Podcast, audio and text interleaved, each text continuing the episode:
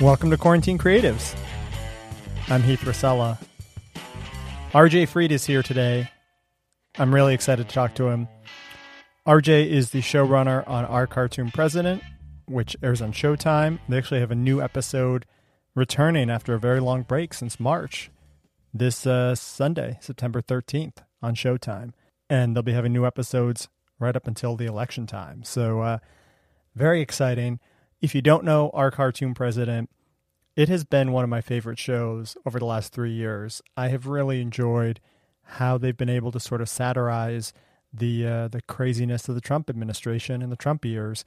So I'm a huge fan of Stephen Colbert's, and uh, I remember they used to do some segments on the Late Show where he would talk to a cartoon version of Donald Trump, and it was hilarious. And I remember hearing that Showtime had taken that concept and made it into a fully animated show. And I just thought it was brilliant. And I remember tuning in to the first episode, you know, three ish years ago now, and just thinking it was one of the funniest things I had seen in a long time.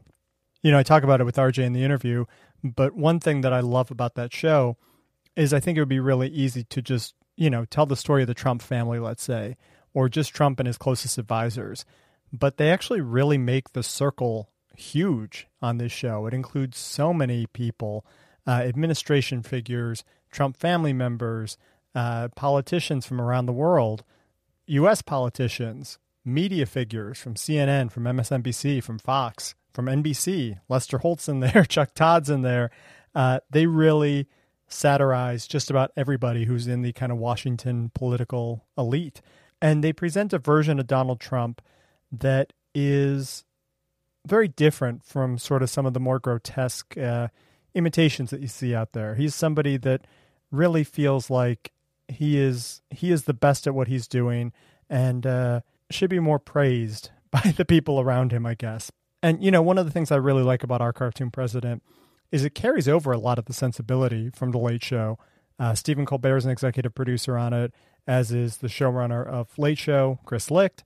Uh, so it's interesting, just sort of how there is some shared DNA between the two shows, uh, or at least a shared sensibility. Maybe is is the right way to put it. Uh, they they have a similar point of view on this, but approach it from very different angles. So that's really interesting. Our cartoon president returns with new episodes this Sunday, September 13th on Showtime. They've been off since March, and uh, it's really fun just sort of to see how they deal with everything that's uh, that's been going on. I had a chance to see the episode uh, in advance, and it's really good. I recommend you tuning in. They're going to talk about coronavirus and uh, some of the other things that have been happening over the last couple of months. And I'm sure with uh, with all the news that's breaking, you know, constantly here, uh, they may be making some last minute changes to the show as well, probably even as we speak right now. So, uh, yeah, check out our cartoon president RJ is also the showrunner on Tuning Out the News, which is a daily cartoon take on the news that you can see on CBS All Access. In some ways, it's similar to our cartoon president, but uh, it's a much more kind of straightforward look at uh, look at the news, and it's you know cartoon anchors and cartoon pundits sort of opining on the news of the day Whereas our cartoon president is almost a it's a cartoon sitcom. To me, it's it's in the same vein of like a Simpsons or something like that. So, uh, but RJ works on on both shows, and uh, he's got a, a, fascinating history. One of his first jobs was at Last Word with Lawrence O'Donnell, uh, and then he moved over to comedy soon after that, uh, working at the Late Show with David Letterman. He worked a lot with Triumph the Insult Comic Dog, and now he's uh, making fun of the president all the time on our cartoon president and tuning out the news so yeah, I really enjoyed just getting to know RJ and you know asking him about this show, our cartoon president, that I've loved for three years. But I was really struck with just kind of how smart he was and how deeply he and his team really think about you know every joke that's in the show, every premise that's in the show, really making sure that they are effectively satirizing what's happening and giving us all as the audience something to really think about and uh, and consider. So it's a smart show, and uh, I think this is a really smart conversation. I enjoyed just hearing about RJ's work at a very deep level. So that's what you're going to hear now. Here it is my interview with RJ Fried. I, want to start by just sort of asking how the last uh, six months or so have been treating you. How's this this quarantine period been? It's been a very weird, surreal time. We've just I think, have felt very fortunate. The industry is obviously largely uh, shut down, but animation has been chugging right along. I mean, there was a couple weeks we had to figure out how to make our whole remote production work. But once we did, it's been it's really worked out, and we've been able to chug along. So uh, yeah, I mean that was the first thing that you think of when when this kind of all started to go down, which was like we've got uh, between the two shows we're doing 200 jobs that uh, are about to go away, and so I'm just so glad we were surrounded by a great production staff who figured out how to do this whole thing. Yeah. What, talk to me, I guess, about what that process has looked like. How have you been able to shift to sort of an at home model? Yeah, you just democratize the whole process. It's been a process of making sure everyone had great internet connections. We were paying for people to, to upgrade their internet connections so that they were good and plugged in. We sent audio equipment all over the country. I'm talking to you on, on my tuning out the news and uh, our cartoon president audio equipment that our engineers sent uh, around to everyone. Yeah, I mean, the biggest challenge also has been just finding ways to pass around big files quickly,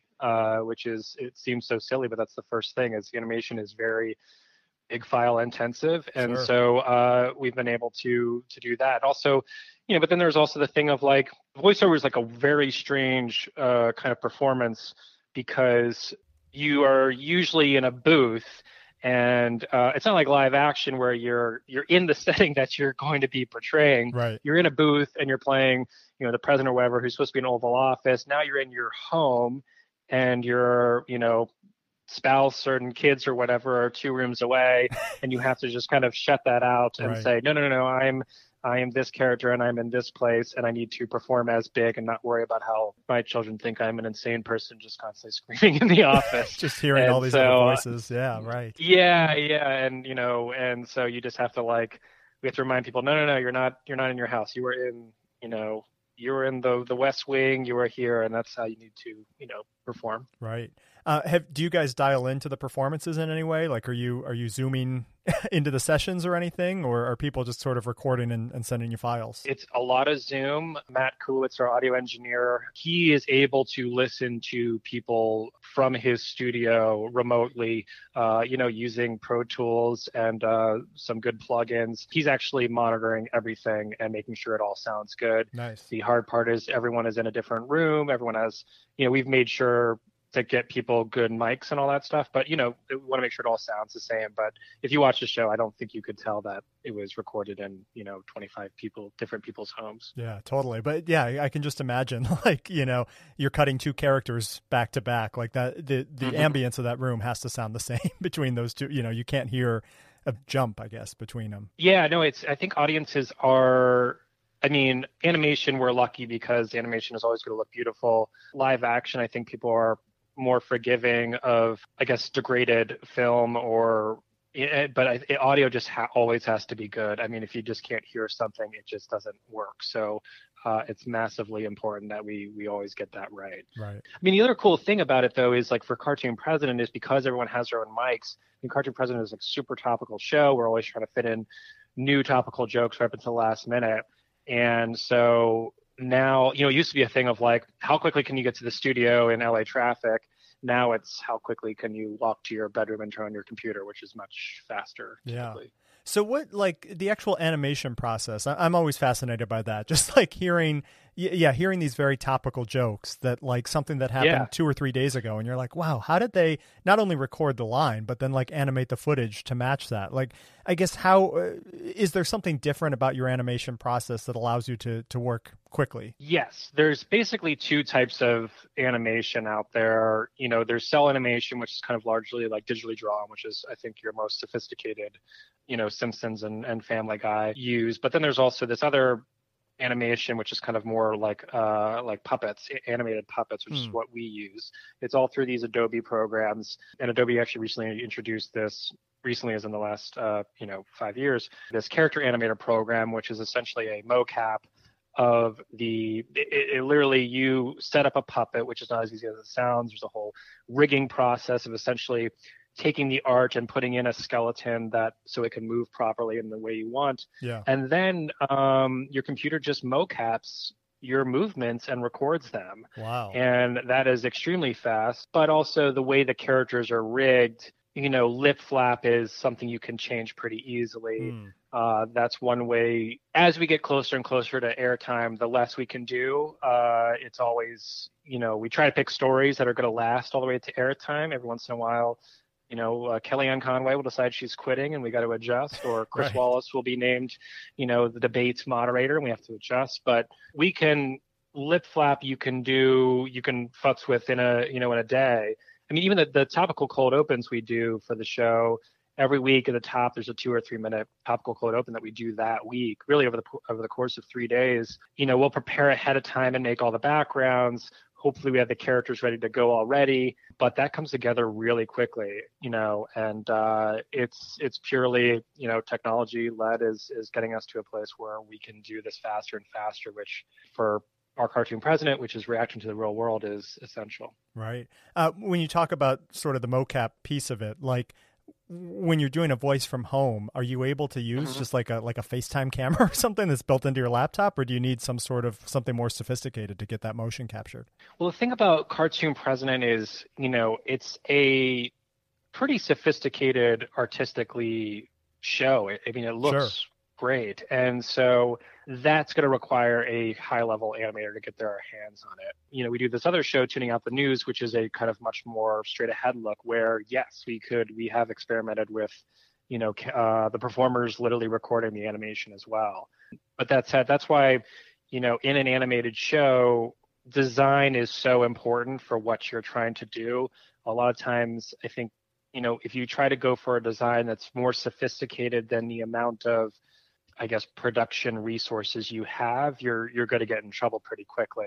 And so you kind of have to design your characters as detailed as your production can allow Yeah. and you know we're we're trying to animate these shows over the course of you know 12 to 14 weeks i would say and so you got to design characters that can work with that sort of timeline that's where tim Luecke, who's one of the co-creators and who was who spearheaded when cartoon president was a a mini show on the late show with stephen colbert that's where me as a someone who came from a writing background has to turn to tim and say what can we do and how sophisticated do we want to go before we just don't have the, the time and money to to Right. make this work and be funny um, yeah you have to be really careful on that Yeah, it's interesting too. Just you mentioned like The Simpsons and Family Guy and stuff, and and I see some Mhm. shared DNA, um, both in sort of the style of just you know sort of the bright, colorful animation, but even in Yeah. just sort of like the way you portray Trump. That like he he's almost this like like a Homer Simpson or, or Peter Griffin archetype. You know, like, kind of he's a bumbling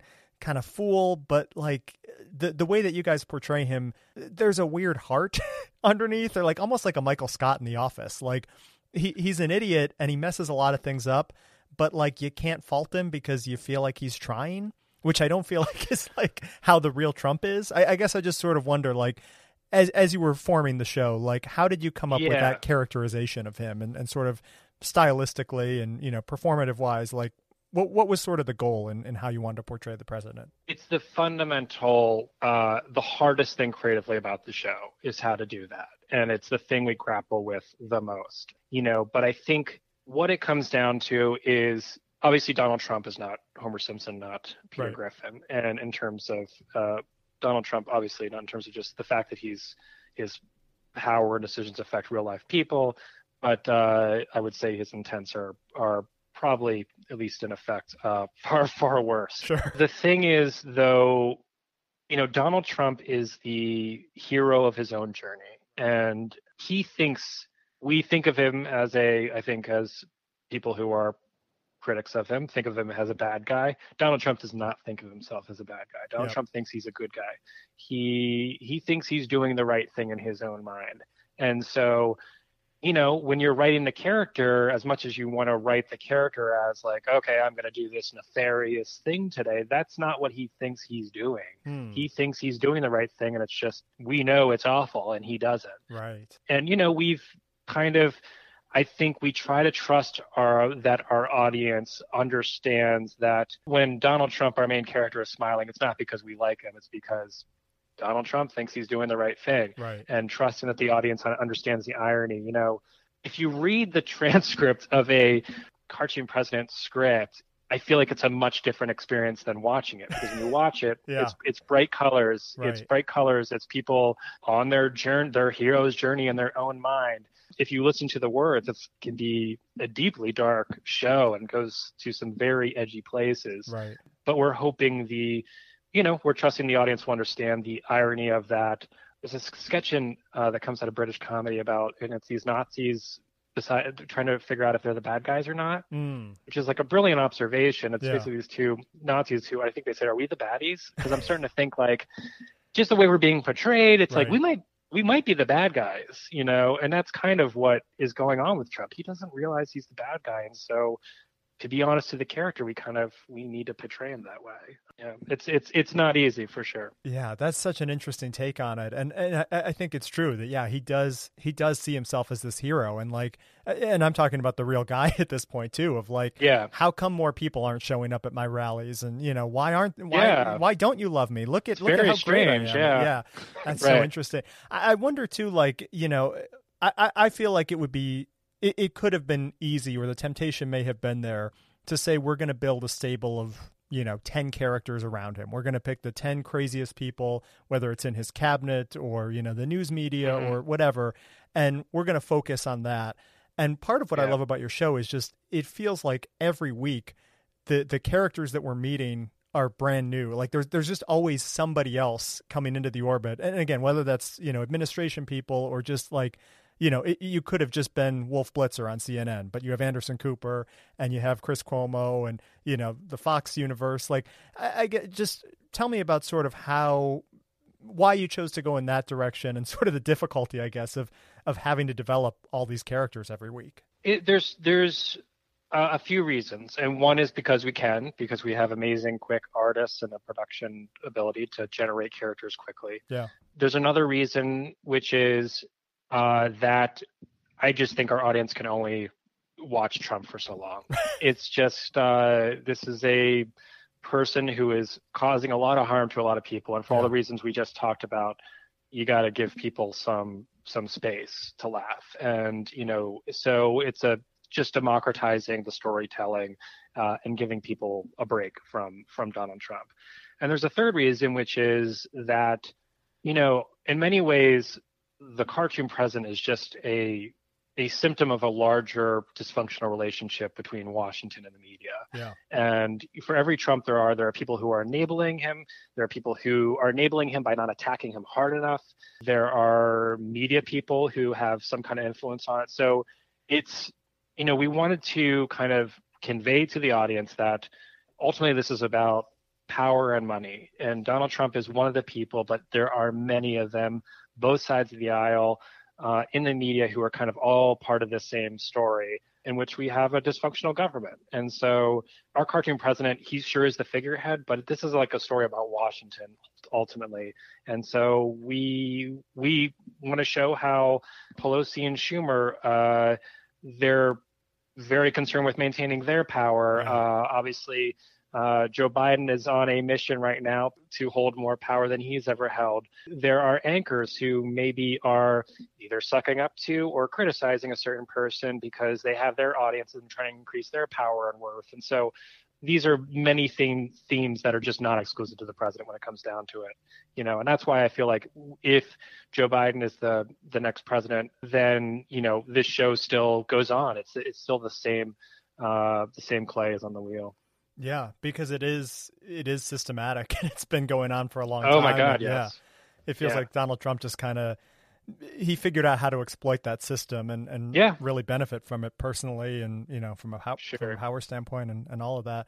Um, I wonder too. Just I feel like one of the things that you guys have kind of stayed away from that that other people veer into is sort of using direct quotes against any of your subjects. That like Mhm. again, you may reference you know Kellyanne Conway leaving, but it's not like you know Trump says something ridiculous. Uh, person, man, woman, that whole thing. You know, camera, TV, what something like Yeah. that.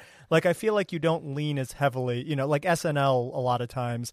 Their Yeah. version of satire is just let me say the words and maybe add a joke or two after the direct quote.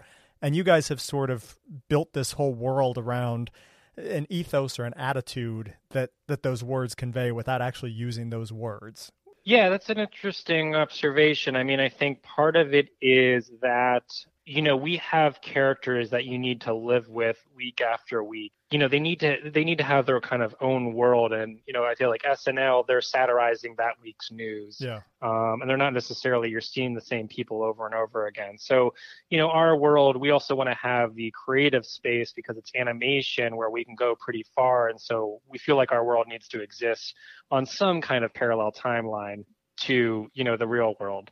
I mean, and the other thing is, you know, these things get ultimately like this show is a character study of these people, and you know, a lot of the those kind of fleeting gaffes, uh, like you mentioned, are things that get chewed up on Twitter and late yeah. night very quickly. Those avenues are designed for that kind of comedy. Ours is not, and it's also when you, we were conceiving this show, it's like we, we're not looking for a show that's going to last six episodes. We want to make a, a whole world here that's going to live on for a long time, and so you need to kind of, I think, create three dimensional characters. And a lot of times, like we'll talk to even as we're writing, it's like, uh, and I, I, credit Stephen Colbert is is so in tune to this. It's like sometimes uh, words and jokes are not a character, an, an, attitude and a want and desires are a character, mm. and the words need to extend from that. So if you see the real world joke, it's more like, okay, well, what's the attitude behind that? That's going to inform our animation. It's going to inform our animated uh, joke. And honestly, it's also like, I just want to make sure that like I, I am a sucker for an original joke you've never heard of. Right. Uh, I just like I, I don't know what it is, but uh, and I think I've you know it's something on our staff when we hear something we've heard before, we just we want every line to be original and funny and something you've never heard before. And, and I, I like we're always talking about specificity uh, is very important to us. Just get more and more specific. We have a lot of people who are like Onion alumni. Mm and uh, which is I, what I admire about the Onion so much is they are so specific in their right. jokes, yes. and uh, so you know it's a kind of like let's always be challenging us and giving our audience something new to to chew on. Yeah, it's interesting, sort of that the the attitude and, and swagger piece of it being more important than than the direct words. Like I also sort of think about some of the story arcs you tell, mm-hmm. and they're sometimes they're just kind of fun sitcommy worlds that exist with people in the news that really aren't related to the news. I'm thinking about like there was an episode earlier this season where like Pete Buttigieg sort of went on this journey to try to validate himself beyond being a mayor and ends up getting entangled with Bill Clinton and uh, and Alan Dershowitz. Yeah. like, but like it wasn't anything that specifically came out of the headlines, but it was this great journey that you're just like, oh, now I I could see that happening. Like I, I, I guess part of the question I have for you is sort of the timeline and you mentioned like 12 to 14 weeks on animation but i'm wondering like on a writing side like how early are you are you working on scripts and falling into some of those you know just sillier situational uh, comedies like is that does that allow you to break free i guess from the news to some extent if you're writing several weeks out yeah i mean we start about i would say four months out uh, conceiving storylines and wow. it's very much like which you know, what is the fundamental driver of this character? I would argue like Pete Buttigieg is deeply ambitious. I mean, you don't run for president of the country as a mayor from a uh, not a very large town, Indiana, unless right. you you got some deep ambitions. And, yeah. and in some ways, it's like even the fact that he ran was kind of like disqualifying. You know, so the extension of that is okay. If you were if Pete Buttigieg is a deeply ambitious or cartoon Pete Buttigieg is deeply ambitious, that what does that lead to? Uh, you know, what is X, Y, Z, and Z being the craziest uh, version of that? And uh, that was ending up with like, you know, the most deeply the person who is the most deeply ambitious of uh, of all, Bill Clinton. Uh, and so yeah, I mean, it, it it does force you to think about what is what is the vector of this character, where is it heading? And now, the, and the thing that is crazy that happens is that when you do that, you end up with these like really amazing coincidences between the animation and the real world. We have our, I think it's our um, one of the episodes this season, Don Jr. and Eric are working with Mike Lindell, uh, the My Pillow guy, on a coronavirus cure. Yeah, we started writing that three or four months ago, and then lo and behold, this past week, Mike Lindell is involved in the coronavirus cure and pushing out this supplement along with the president. Uh, it's something that keeps happening. Obviously, like from the very first episode, which like the inciting incident was Brian Kilmeade having some doubts about the president, And then the week that episode was airing, Brian Kilmeade actually did that. And so it's happened like six or seven times and sometimes an article will come out and say oh they were commenting on this thing that just happened and it's like no we started writing that three months ago and that just happened to line up. Jonathan van ness appeared in in an episode cheering on aoc and pelosi and then like the week that the episode came out jonathan van ness was walking around with pelosi and schumer i mean sorry pelosi and, and aoc down in washington.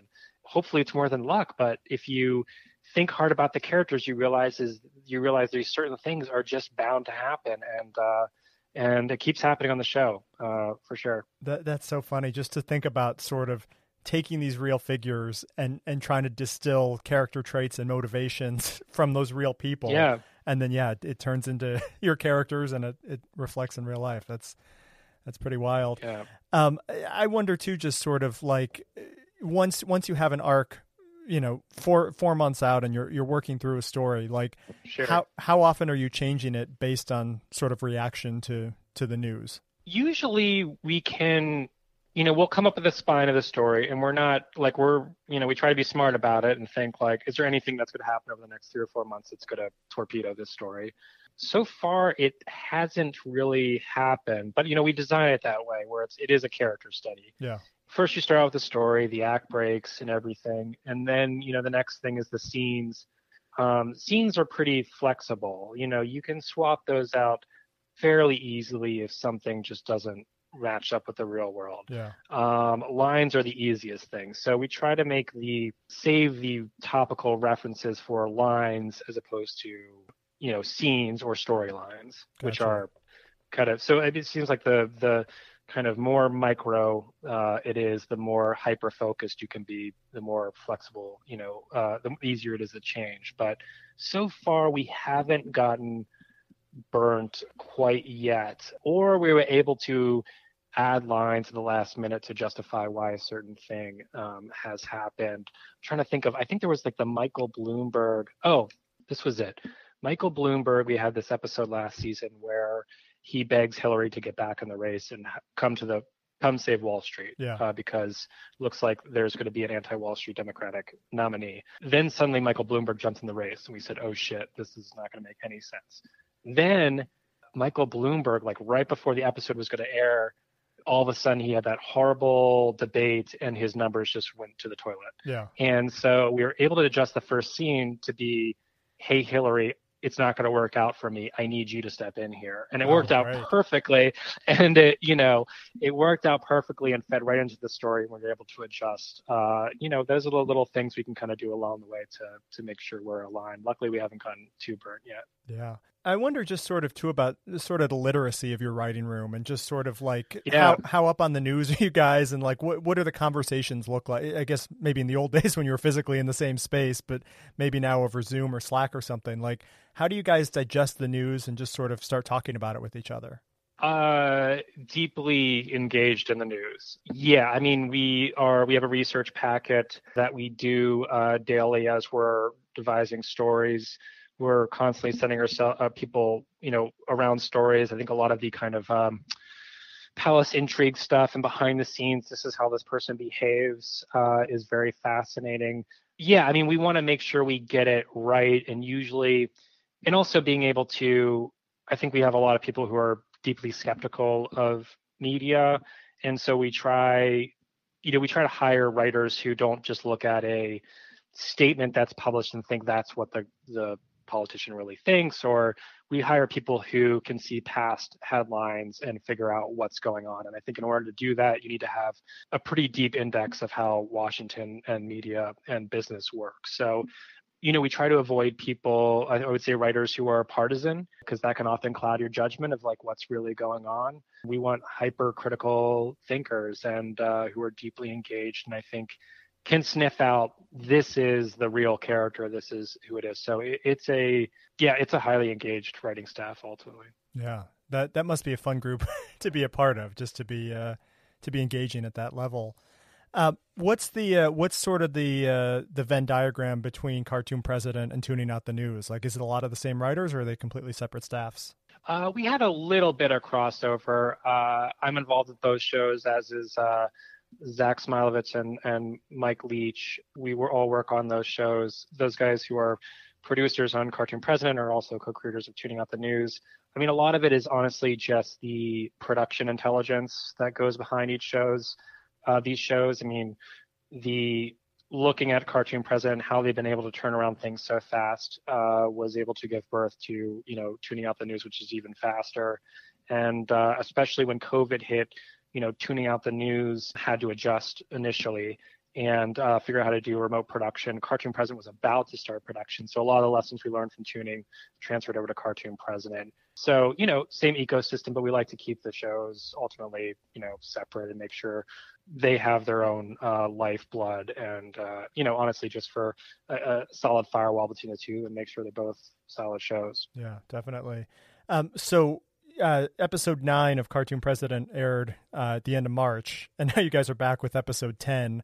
Uh, that's a pretty mm-hmm. long hiatus. Was that sort of planned, or was that a result of, of COVID and coronavirus? It was mostly planned because we thought that the news cycle was going to be most engaged during the primaries and then leading up to the general. So that's why we split it the way we did. Was let's let's have shows on during the primary, let's have shows on during the general. What happened was COVID hit right before our 10th episode of the first part of the season. And so we've actually moved that into this back order while we figured out how to produce it. So it was just one episode that was that was really affected. Uh, but yeah, largely we've been okay just in terms of timing. Yeah. Um, coming back after six months and just sort of, it feels like this is the most that news has ever happened in my lifetime, at least. just yeah, like right. Coronavirus and you know Black Lives Matter and uh, yeah, there's just like everything is is happening all at once right now. Like, how did you guys just even begin to break that tenth episode coming back and just like you know digest everything that had transpired in the last six months? Yeah, I mean, there was a bunch of things. One is like, and it's something I've gotten used to over the years, and it's something we've you know our staff. There's a couple of us who wrote for late show with david letterman. Oh and actually i mean i wrote for msnbc um, at one point and one thing you learn very quickly is like just because you've already written something doesn't mean it, it's going to go on the air. Right. uh, you know at, at late show 99% of the stuff gets thrown out.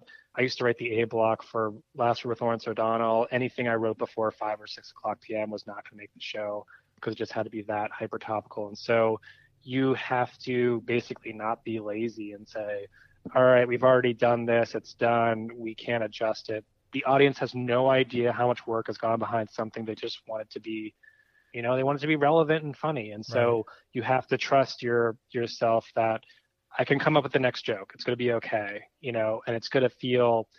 I think sometimes the audience can detect if something is written earlier or stale, and they can also detect if something is fresh and of the moment.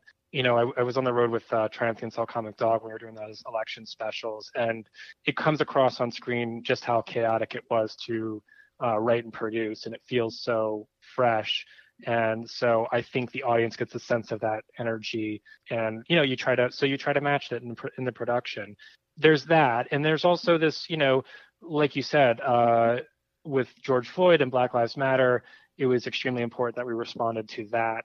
We brought in two uh, black female writers, Naima Pierce and uh, Ziwe Fumudoh, who are just wildly talented. Want to make sure that we had those voices in the writers' room and um, could speak to those stories. So, yeah, you have to adjust along with the material and just not say, hey, this is the way we do it and it's easier. You really do have to lean into the the thing that is hard is the thing that the audience is going to respond to the most. Right, right.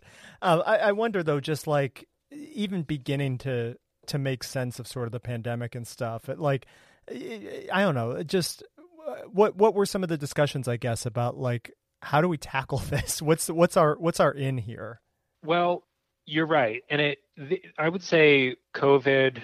There's been a few stories that just were not funny, you know, especially when they happened and it just felt like all right let's just pause for a second. Covid is one of them.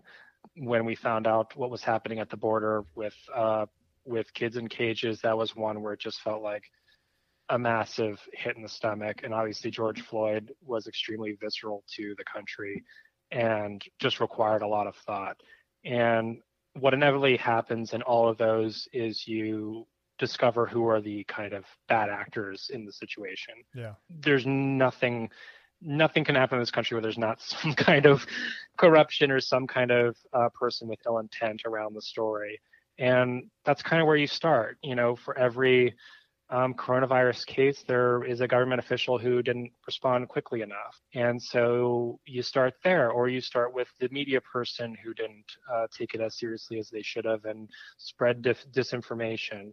Yeah, you look at the story and just say, who did it wrong and who needs to be, you know, who do we need to go after for this? Yeah. Um, that's really it. And, and I challenge you to find a, a tragedy where there's not someone, you know, who is perhaps exploiting it for the wrong reasons or a bad actor. It's it's one of the features of this country that I don't think is going to go away. Yeah, well, sort of as you're saying that, I'm just thinking about sort of anticipating the next couple of months leading up to election day, and sort of already some of the behavior we're seeing from Donald Trump of just like you know going to Kenosha yeah. and, and sort of stoking the flames there, and you know saying like, hey, you know this this 17 year old kid that just shot protesters, like that's a good thing. It just like he he's veering into the territory of like you know almost like just comedic disney villain this like jafar or something you know like he's he's so right. insanely big and evil and i just wonder sort of you know trying to to grapple with that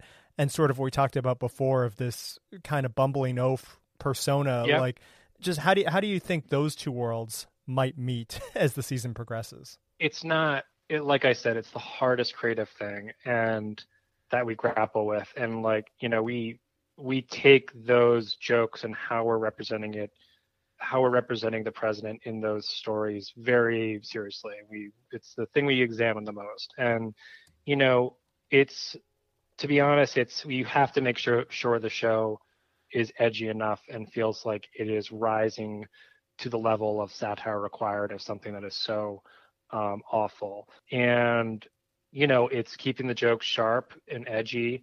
Um, I think probably what you will find if you were to watch the show from first episode to third season is it got sharper and sharper, went further and further, and honestly just to adjust to the administration and how it's evolved over the course of the years. Yeah, and I mean it's a credit to to Showtime and CBS Studios for letting us go far. Like I said, if they there's some jokes in the show I can't believe we get away with, but I'm thankful that we do. And um, no, you just have to be very careful of your tone and make sure what you're saying is uh, matches the moment. I mean, one on the other side of it, it's like the alternative is not joking about it. Yeah. And I would hate a situation where someone has defeated comedy. Someone has gone to the point where they're beyond satire or they're beyond that kind of uh, ridicule. That that feels so defeatist to to to me, I think, and the staff as satirists. You know, often jokes can really, really get through to people if you can make people laugh. You've hit something in their brain that says, "Hey, th- I-, I just heard something that I know deep down is true," and so that's what we're striving for: is to provide some kind of catharsis to our audience and poke through the noise and hopefully have jokes that are so incisive that they get to the heart of the matter and you know, regardless of uh, it, it's and jokes that I just acknowledged how how horrible the situation is. Uh, yeah, I mean it's it's it's hard. It, it's it's uh, not as hard as the people who are dealing with these things, but it's it's definitely something that we we put a lot of thought into. Yeah, it's interesting. Just there's there's a joke uh, in the new episode that's coming out on Sunday uh, where uh, Donald Trump's at a press conference and is mm-hmm. sort of talking about you know people dying and and a reporter kind of calls out like you're going to die at some point and he just freezes and he's like is this the first you've thought about your own mortality and I, I saw that yeah. like three or four days ago and it's just it stuck with me that that one joke mm-hmm. and then sort of as this story came out that you know he doesn't have any respect for for fallen troops and just you know yeah. sees them as losers and stuff like I, I just sort of it goes back to what you were saying i guess of just you figure out the character traits and and these stories just kind of spring forth in real life but just it, yeah. it made me think like i wonder if this guy really understands how death works like it, it does feel just so like that piece of his brain is missing or something yeah, there's uh, Mike Leach has a uh, joke on our staff where whenever someone is doing something crazy, uh, I think he'll say something like, "I can't believe that's how they chose to spend their one life." and uh, it's true. It's like you get one life on this earth, and to choose to spend it this way or to make uh, to create this level of misery is a very strange decision and it makes you think is this guy's sociopathy or whatever is going on uh, so off kilter that he doesn't have any sense of larger duty to just be a good human being yeah, yeah. absolutely yeah I am curious. Like you, you mentioned sh- that you know this this sort of all started as as a bit originally on on the Late Show, and obviously Stephen Colbert and Chris Licht are uh, are EPs on your show. Yeah. Like I assume they're they're busy with the Late Show most of the time, but sort of like what's what's some of the wisdom that they've been able to offer, or some of the direction that they've been able to sort of help shape. Just sort of, I imagine just them being sort of in the trenches of the news every day and having to respond to it, you know, that evening. Like, have they been able to provide any sort of guidance relative to to how you guys approach the show? Yeah, absolutely. I mean, both of them are are obviously have their uh, skill sets that they are that they definitely have helped with the success of the show. I mean, I think for Stephen Colbert, it's you know character development. I mean, Stephen is at his heart a performer and an actor, and uh, so looking at someone and saying, okay, I think this is what's go- I think this is what they want in life, and this is what the character should reflect. Mm. And I think, and also as a satirist, this is what I think is going on and what is the thing to satirize and take to its, you know, crazy uh, point.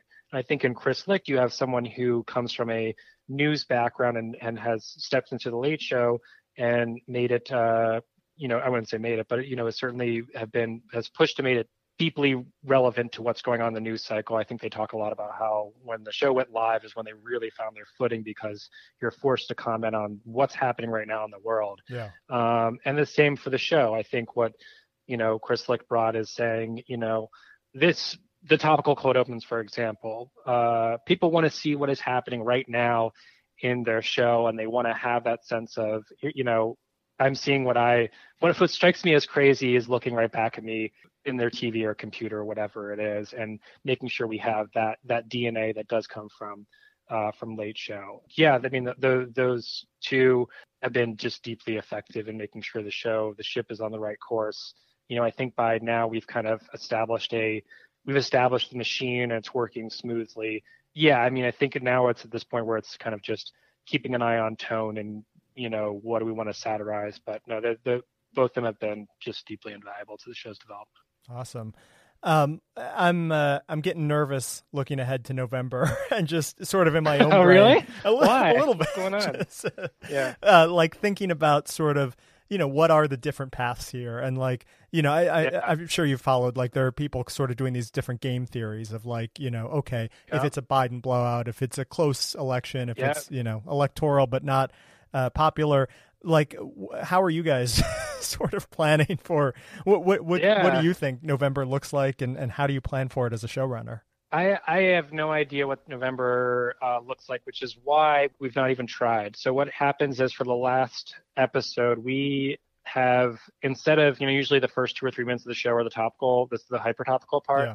So the last episode, acts one and two take place during that day, and it's all about you know, so many of I think the the audience's favorite characters. You're going to see everyone from Chief of Staff John Kelly is going to come back, and Kellyanne is going to come back, and we'll see Don Jr. and Eric, and everyone from the cast is going to be in that show. And acts one and two are going to be kind of like day in the life of for that election day and kind of where everyone stands. Yeah. Uh, but we have not animated Act three yet. So the election happens at the end of Act two.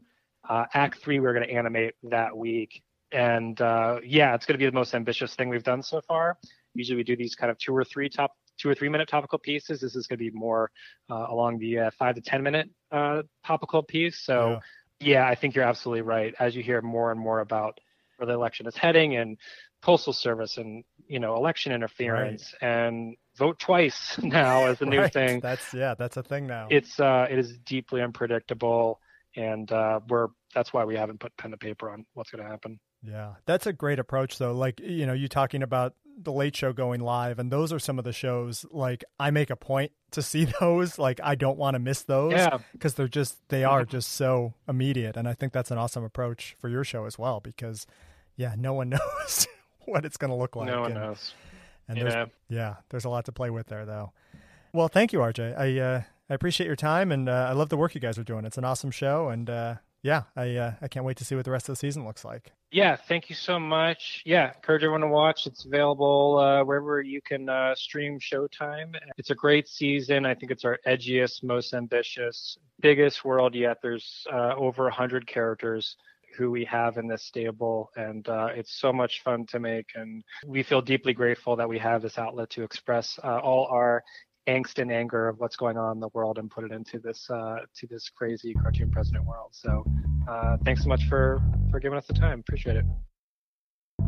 All right, RJ Fried, you heard him there.